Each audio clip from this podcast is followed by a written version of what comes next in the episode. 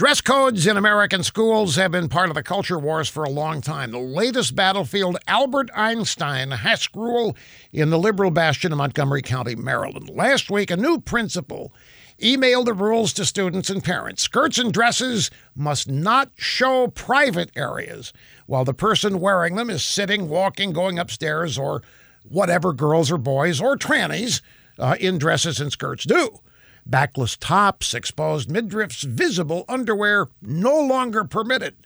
Now, in Realville, there's nothing controversial here, but this is Liberalville, Maryland. Parents complained that the dress code was sexist. They argued the rules would be impossible to enforce. Now, students said the new rules would cause body image issues for girls. One female student complained that teachers would be using their judgment about what's appropriate and what's inappropriate, and that's kind of gross. We can't have adults judging kids. So the students deliberately wore outfits that violated the dress code, proving once again that no matter what the rules are, certain kids are going to do it anyway.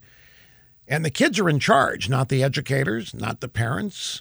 Respect for authority? Nah, folks, forget that. Respect for the rules? Nah, forget that. Respect for themselves?